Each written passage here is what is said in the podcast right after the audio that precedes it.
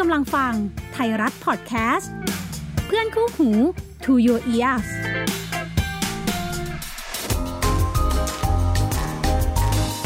SME Scale Up brought to you by ธนาคารกรุงเทพ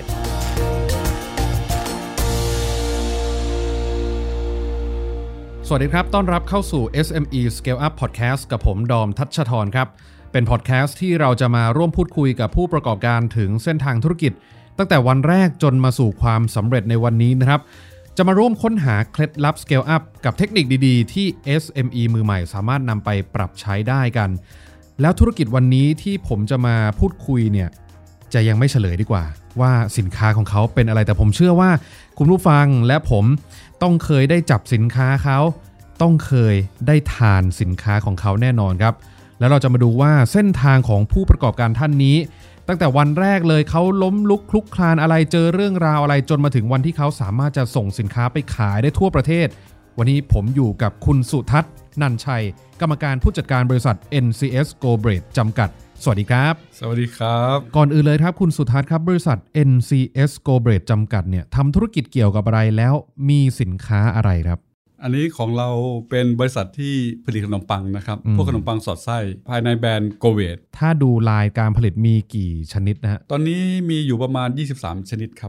บ 23 ชนิดกำลังการผลิตต่อวันนี่กี่ชิ้นครับ กำลังการผลิตต่อวันของเราตอนนี้อยู่ที่ประมาณ 4 0 0แสนกว่าชิ้นต่อวัน โอ้ส่งไปทั่วประเทศไทยเลยไหมฮะ อ่ายังไม่ทั่วครับ ยังไม่ทั่ว ครับ ขนาด 4 0 0 0 0 0 ชิ้นต่อวันเนี่ยนะคุณสุ ค ทั รั ศ บ น์ ยังยังยัง อืมขอดูจุดเริ่มต้นก่อนคุณสุทัศน์ครับว่า เริ่มต้นเนี่ยมันเป็นธุรกิจของครอบครัวอยู่แล้ว หรือว่าเราทำงานอะไรมาก่อนครับ บ้านผมอยู่เชียงรายนะครับ หลังจากที่จบมัธยมก็ออกมาหางานทำ ครั ทั่ว บ ๆไป มาทำงานร้านอาหาร อืม มาทำงานประดับยนต์ ครับ สุดท้ายก็มาทำงานร้านเบเกอรี่ เบเกอรี่นี่คือไม่ใช่โรงงานด้วยใช่ไหมฮะ อ่าเป็นร้านครับ เป็นร้านเลย เรามาทำเบเกอรี่แล้วมีความชื่นชอบในมันเหมือนเป็นศิลปะเนาะเบเกอรี่เนาะ อ่า มันต้องขึ้นรูป ครับ ทำให้สวยทำให้ดีที่สำคัญคือรสชาติ อืม แล้วกลิ่นมันต้องได้ด้วย ตอนนั้นเราทำหน้าที่อะไรฮะในเบเกอรี่ เข้ามาใหม่ๆ เขาให้ล้างภาชนะ อ๋อโอเค ซักผ้าคีริ้ว เช็ด อ่า โต๊ะก่อน คือยัง รับ ไม่ได้จับเนื้อขนมปังเลย ยังครับ อ่าก ว่าจะได้ทำนี่ก็เป็นปีนะครับ อ๋อเหรอฮะ กว่าได้ที่จะจับขึ้นรูปขนมปังเนี่ยทีนี้การขึ้นรูปขนมปังเนี่ยต้องทำตามที่เขาบอกให้ทำ ตามสูตรเขา อ่าตามสูตรนั้น ครับ แล้วตามรูปร่างนั้น ถ้าว่าเราจะทำเนี่ยเราเสนอเขาเข้ามาเอ่ออย่าทำเดี๋ยวขายไม่ได้ขายไม่ดี อะไรเงี้ยเราก็ไม่กล้าใช่ไหมครับ ครับ เพราะว่าของกินเนี่ยมันเหมือนกับละเอียดอ่อน อืม ถ้าว่าผิดรูปร่าง ครับ หรือผิดรสชาติไปเนี่ยลูกค้าจะถามแล้วว่าทำไมเปลี่ยนไป ครับ ความฝันของผมคือมันจุดเริ่มต้นที่ว่ามีโรงงานใหญ่ในกรุงเทพใช่ไหมครับ ครับ ที่เอาขนมปังไปส่ง อืม ผมมาพลิกดูอ้าวนี่โรงงานผลิตที่กรุงเทพ อ๋อ สามารถส่งต่างจังหวัดได้ ครับ หลังนั้นผมคิดในใจแล้วว่า ถ้าจะทำร้านเบเกอรี่เนี่ยคือมันต้องอยู่กับหน้าร้านอยู่กับที่ใช่ไหมครับ มันไปไหนไม่ได้ แต่ผมนี่เป็นคนชอบ ชอบเดินทาง เดินทาง อืม ไปนู่นไปนี่ อืม ก็ได้โอกาสยิ่งหนักเข้าไปใหญ่เลยว่า ต่อไปเราต้องมีโรงงาน อืม เพื่อทำขนมปังเนี่ยส่งทั่วประเทศให้ได้ หลังนั้นผมกลับไปเลี้ยงหมูที่เชียงราย ปีหนึ่ง อืม ขายหมูเสร็จ แล้วก็ลงมาทำงานต่อ พอดีไปเจอกับภรรยาที่สุไหงโกลกแฟนก็เป็นคนทำเบเกอรี่เหมือนกัน ครับ ก็เลยว่าถ้าเราจะมีครอบครัว อืม เราต้องเป็นหลักแหล่งไปอยู่ร้านอาหารมันมีโรงงานไม่ได้ ครับ แต่อยู่ร้านขนมปังเห็นโรงงานขนมปังยี่ห้อใหญ่ ครับ เขาไปส่งแล้วบอกโอ้นี่แหละสิ่งที่เราต้องการละ อืม อย่างน้อยเป็นโรงงานขนมปังก็ยังดี ครับ ตอนนั้นเราก็มาอยู่ที่ระยองนะครับ ครับ ตั้งแต่ปี 34 มาครั้งแรกเนี่ยคือเครื่องมืออะไรไม่พร้อม ก็ทำถั่วตัดขาย อ๋อยังไม่ได้ทำขนมปังทำถั่วตัดก่อน ครับทำถั่วตัดก่อน เพราะว่าอย่างหนึ่งคือลงทุนน้อย อ๋อ แล้วก็เก็บได้นาน ร้านแรกที่ผมขายคือร้านอะไรรู้ไหมครับ อะไรฮะ ร้านขายยา ขายถั่วตัดในร้านขายยา ครับผม ทำไมไปโผล่ที่ร้านขายยาได้ คือเขามีเชลฟ์นิดนึงที่ว่ามีของอื่นขายบ้าง อืม มีอ่าเรื่องของขนมปังบ้างอ่าขนมกรอบพวกเนี้ยขาย ครับ ผมก็ไปเสนอเขาขายเขา เขาก็ซื้อผม อืม แล้วเป็นความโชคดีของผมนะ ที่เขาจ่ายเป็นเงินสดมาเลย อ๋อ เป็นครั้งแรกที่ทำขนมด้วยตัวเองแล้วขายด้วยตัวเอง อืม แล้วได้เงินทันที ครับ ทำถั่วตัดต่อไป แต่ถั่วตัดออกช้ามาก สุดท้ายก็มาทำคุกกี้ด้วย คุกกี้ด้วย สูตรคุกกี้ของผมเนี่ยใช้แต่ไข่ขาว ครับ เพราะว่าจะทำให้เนื้อมันเหนียว อืม ไข่แดงก็มาทำเป็นเค้กกล้วยหอม อ๋อคือไข่ฟองหนึ่งเอาไปทำได้สองอย่างเลย ครับตอนหลังมาผมก็พอมีเตา มี ครับ โต๊ะ มีเครื่องผสมแป้งเนาะ อืม แล้วหลังจากนั้นก็มาทำขนมปังหมูหยองน้ำสลัดขึ้น อื ห ม มูหยองน้ำสลัดนี่ขายดีค่อนข้างมากๆเลย ครับ ขายดีคือขายใครบ้างครับ ครั้งแรกจริงๆทำตัวตัดขายกับร้านขายยาใช่ไหมครับ ครับ ตอนหลังมาก็ตีตลาดตามโชว์หวยเล็กๆ แล้วก็ตลาดสด แล้วก็ตามซูเปอร์มาร์เก็ตในจังหวัดระยอง อืมครับ หลังจากนั้นก็ขายเต็มพื้นที่แล้วก็ขยับออกมาถนนใหญ่ อืม มาตามปั๊มน้ำมัน ผมไปเติมน้ำมันผมเห็นเชี่ยวตั้งอยู่ผมว่าเจ๊ผมขอฝากขายขนมปังได้ไหม อืม เจ๊บอกว่าเอ้ยมันขายไม่ได้หรอกนะ แต่ถ้าอยากขายก็ตั้งไปก่อนยังไม่จ่ายตังค์ อืม ผมก็เอาตั้งไว้สักพักหนึงอะมีโทรศัพท์มาก็สวัสดีครับ ขนมปังครับเนี่ยเขาบอกว่าเออเอาขนมปังมาส่งให้หน่อยสิผมว่าอ้าวขายหมด เออ ปั๊มน้ำมันขายดีขายหมด ทีนี้มีในใจแล้วว่าโอ้ต่อไปถ้าเราจะออกต่างจังหวัดจะขอไปตามปั๊มก่อน หลังจากนั้นก็เริ่มไปหลายพื้นที่ละ ครับ ปี 40 เจอวิกฤตไหม คุณสุทัศน์ครับ ปี 40 เจอ มันหนักหนาขนาดไหนครับ เล่าให้ฟังหน่อยฮะ โอ้หนักถึงกับว่าคนโทรมาทวงตังค์3,000 บาทน่ะค่าสติกเกอร์อะผมไม่มีเขาด่าผมใหญ่เลยว่า ทำไมพูดแบบนี้ ก็คือ ก็ตอบตามตรงอะ เอ่ เรา อ ไม่ ถ้าไม่มีก็บอกไม่มี อืม เขาบอกว่าจะโกงเขาเหรอผมบอกผมไม่ได้โกง แต่มันไม่มีจริง ๆ คือมันเราขาดกระแสเงินสดเลย ขาดมากครับตอนนั้น คือการขาดกระแสเงินสดของผมเนี่ยมันเกิดขึ้นเพราะว่าแต่ก่อนเรากู้เงินมาซื้อตึกแถวเนาะ ครับ แล้วมาขยายงานเรา อืม ซื้อเครื่องจักรขยายตลาดเข้ากรุงเทพทำให้กระแสเงินสดเราติดขัดหมดเลย แต่ช่วงนั้นสินค้าเราก็ยังขายได้ปกติ สินค้าเราขายได้ อืม แต่แค่ติดปัญหาเรื่องกระแสเงินสดกับวัตถุดิบ ครับ ที่กลัวว่าเขาจะไม่ส่งให้เรา ครับ แต่พอเขาส่งปุ๊บอ่ะเราก็จ่ายหนี้ได้ ครับเราก็ทยอยจ่ายหนี้ค่อยๆ ผ่อนเขาแล้วก็ขยับขึ้นมาเรื่อย อืม ๆ แล้วก็มาดูตัวเราว่าเออเราผลิตยังไงจะให้เกิดประสิทธิภาพสูงขึ้น ครับ กำลังผลิตต่อคนเนี่ยต้องได้กี่ชิ้นต่อวัน ช่วงวิกฤตตอนปี 40 มันกินระยะเวลานานแค่ไหนฮะกว่าที่คุณสุทัศน์จะรู้สึกว่าเออเราผ่านพ้นมาได้ละ เป็นปี รอดมาได้ด้วยอะไรฮะ ผมว่ารอดไม่ได้ด้วยเพราะทีมงานนะ อืม ทุกคนที่ทำงานร่วมกับเราเขาทุ่มเทมาก จะทำไงทำให้ได้เร็วที่สุด จะทำไงให้มันออกมาแล้ว มันนุ่มมันอร่อย ช่วงที่พ้นวิกฤตมาได้แล้ว แล้วเราอยากจะตั้งโรงงานตอนไหนฮะ อ่าเราแก้ปัญหาภายในเราเสร็จ แก้ปัญหาเรื่องการเงินเสร็จ เออเจ้าที่ธนาคารโทรมาแล้วบอกว่าต้องการสร้างโรงงานไหม อ๋อเขาเป็นคนเสนอด้วย ใช่ครับ รู้ว่าผมทำขนมปังด้วยนะ โอ้ เออผมก็งงว่าอ้าวธนาคารอะไรอะ่ะเอาไปมาเป็นบรรษัท อ๋อ เป็นบรรษัท ครับเพราะว่าเขาอาจจะรับนโยบายจากรัฐบาลมั้ง ครับ มาเพื่อจะฟื้นฟู SME หรืออ อ ฟื้นฟูอะไรต่างๆเขาโทรมา ผมก็ถามว่าผมใช้เงินเยอะนะเขาบอกใช้เท่าไหร่ อ่า ผมบอกว่าผมใช้ 10 ล้านนะ แล้วรอบนั้นกู้มาเท่าไหร่ฮะ กู้มา 10 ล้านเขาก็ให้ตามที่พูดว่า 10 อื ล้าน ม ค่าก่อสร้าง 6 ล้านกว่าบาท เออ ถ้า 10 ล้านมันก็สบาย อืม ๆน่าจะเหลือ แต่สร้างไปสร้างมาบานป ปา ลา ดป ย ลาย ครับ เพราะว่าเขียนแต่โครง อ๋อ ไม่มีแอร์ไม่มีตก ของ แต่ง ข้างใน ไม่มีโรงงานไม่ทันเสร็จตังค์หมด ทางนั้นว่ายังไงฮะ ทางนั้นก็บอกคุณจะใช้อีกเท่าไหร่ อืม ผมลองคำนวณดูขาดรั้ว ขาดเครื่องจักร แล้วผมต้องขยายตลาดไปอีก เขาใจดีมากเขาให้มาอีก 10 ล้าน นี่ยี่สิบแล้วนะ 20 ครับ ทำไปทำมาเออ ตังค์ก็หมดอีกแล้ว แล้ โร ว งงาน แล้วตอนนั้นโรงงานใกล้แล้วยังฮะ โรงงานเริ่มเสร็จแล้ว อ่า เริ่มเสร็จ เงินหมุนไม่ทันตังค์หมด อืม แต่ระหว่างนั้นเราก็ขายขนมปังไปด้วยใช่ไหมฮะ ก็ต้องขายไปด้วยเพราะเราอยู่ตึกแถว อ๋อ ก็ผลิตขายไปเรื่ ตรง อย ตึกแถวก็ผลิตไปขายไป ใช่ แต่เราขยายงานเร็ว เปิด ครับ ตามสาขาโดยที่ประสบการณ์เราไม่มี อืม นี่คืออันตรายต่อ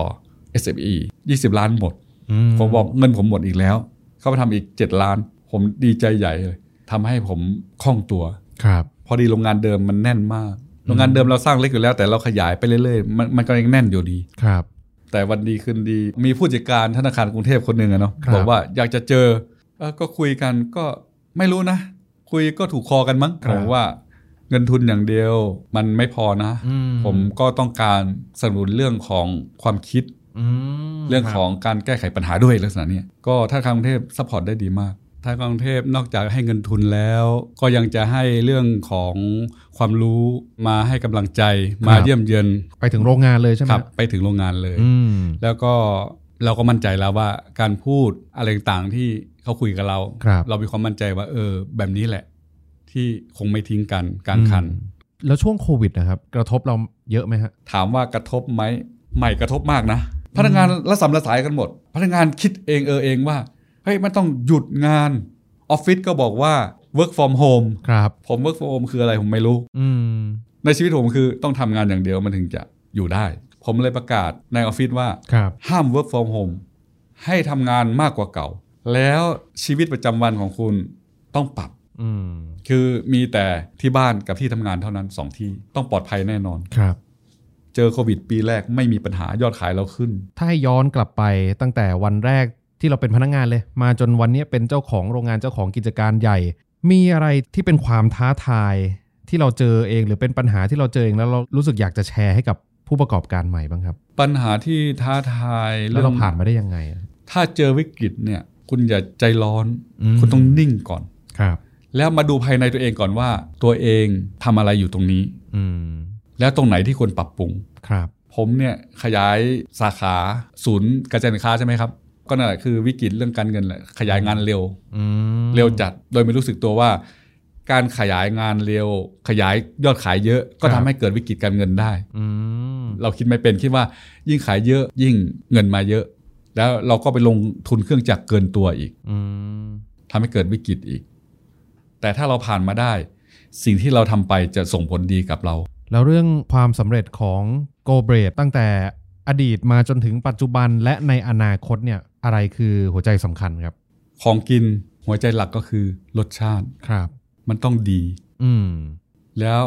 หน้าตาก็ ครับ ต้องดีด้วย อันที่สองคือบุคลากร อืม ถ้ารสชาติดีแล้ว แต่บุคลากรไม่ใส่ใจในการทำมันก็สามารถที่ทำให้ดีคงทนไม่ได้ใช่ไหมครับมันจะดีครั้งสองครั้งหลังจากนั้นก็ไม่ดีไม่ใส่ใจ อ่าไม่สม่ำเสมอ ไม่สม่ำเสมออ อืม แล้วก็คือเราต้องตามเทรนทันด้วยว่าเทรนเราตอนเนี้ยคนรสชาติแบบไหนใช่ไหมครับ มองไปข้างหน้าโกเบรดจะมีการขยับขยายธุรกิจขยายช่องทางการขายลายผลิตอะไรบ้างไหมครับ หลังจากนี้ ก็หลังจากนี้ถ้าโรงงานเราเสร็จนะ ครับ เราจะโตแบบมั่นคงอะ ครับ แบบที่ท่านแนะนำมาแล้วก็ทำตาม อืม เพราะประสบการณ์ของเราเรื่องการเติบโตเนี่ย มันก็ต้องบอกตรงๆว่าประสบการณ์ก็ยังน้อยอยู่ อืม เหมือนเดิม เพราะว่าสเกลมันใหญ่ขึ้นกว่าเก่ามาก จากเดิมที่เราขายไม่ถึงพันล้าน เราพยายามดีดตัวให้ถึงพันล้าน แน่นอนครับว่าถ้าเรามาเกิน s อ e แล้วเนาะในมุมมองของ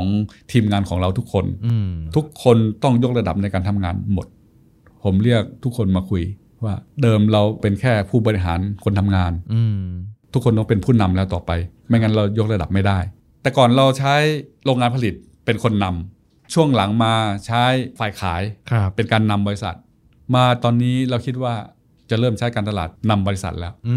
มาร ก็คือ ตลาด ทำให้คนรู้จักของเราเยอะ ครับ แล้วก็ทำให้เขามีโอกาสได้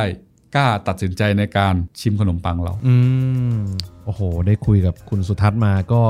หนึ่งเรื่องนะที่ผมว่าทั้งผมเองทั้งคุณผู้ฟังได้รับไปเต็มๆ คือ แรงบันดาลใจเนี่ยนะครับ แล้วก็ความสำเร็จที่ NCS g o b r a d มีในวันนี้ ถ้าเรามองย้อนไปที่จุดเริ่มต้นเลยนะ จุดที่เริ่มจากศูนย์ คุณสุทัศน์บอกว่าไม่มีความรู้ทั้งเรื่องขนมปัง หรือเรื่องการทำธุรกิจเลย แต่ก็มีฝันอยากจะเป็นเจ้าของธุรกิจ บวกกับมีเลือดนักสู้ ไม่ท้อนะ ไม่ถอยที่มีอยู่ในตัวอยู่แล้ว ก็มุ่งมั่นทำงานจนวันหนึ่ง มีกิจการร้านขนมปัง เริ่มจากเล็กๆก่อนเป็นของตัวเอง ก็ค่อยๆทำค่อยๆ ขยายธุรกิจไปเรื่อยๆ แม้จะมีเรื่องให้สะดุดเนี่ยร้านขาดแคชฟลูขาดกระแสเงินสด ก็พยายามหาทางออกทำทุกวิธีเลยให้สินค้ายังผลิตออกมาได้ตลอด แต่ด้วยความที่คุณสุทัศน์ก็บอกว่ายังขาดความรู้เรื่องการทำธุรกิจเรื่องการตลาดขาดประสบการณ์ ขยายงานเร็วเกินไป เป็นหนี้สิทีนี้กว่า 27 ล้านบาทอ่ะ โอ้โห บทเรียนครั้งนี้ใหญ่ครับ ใครเห็นก็หนักหนาแน่นอน สิ่งที่ทำให้ NCS g o b r e d ฝ่าฟันข้ามผ่านมาได้ก็มี 3 อย่างที่ฟังคุณสุทัศน์นะก็คือ 1. คุณภาพของสินค้าต้องเป็นของกินที่ต้องอร่อย คุณภาพดี 2. คือเรื่องพนักงาน ทีมงาน บุคลากรที่อยู่เคียงข้างกันมาตลอด และ 3 สุดท้ายเลยคือเราต้องไม่หยุดนิ่ง ต้องพัฒนาลายผลิตภัณฑ์ให้มันทันยุคทันสมัย จนวันนี้ Go Bread เป็นอีกหนึ่งแบรนด์ขนมปังที่ผมเชื่อว่าอยู่คู่คนไทยมาอย่างยาวนานถูกใจผู้บริโภคจริง ๆ นี่มันเหมือนกับสโลแกนของ Go Bread เลยนะครับว่า อิ่มคุ้มเต็มคำ วันนี้ต้องขอขอบคุณกรรมการผู้จัดการบริษัท NCS g o b r e d จำกัดคุณสุทัศน์นันชัยด้วยครับ ขอบคุณครับ และกลับมาเจอกันใหม่ได้นะครับกับ SME Scale Up Podcast ใน EP ถัดไป จะเป็นธุรกิจไหนอย่าลืมติดตามกันด้วยวันนี้ สวัสดีครับ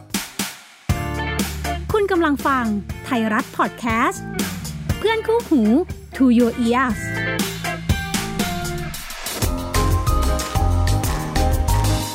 SME Scale Up brought to you by ธนาคารกรุงเทพ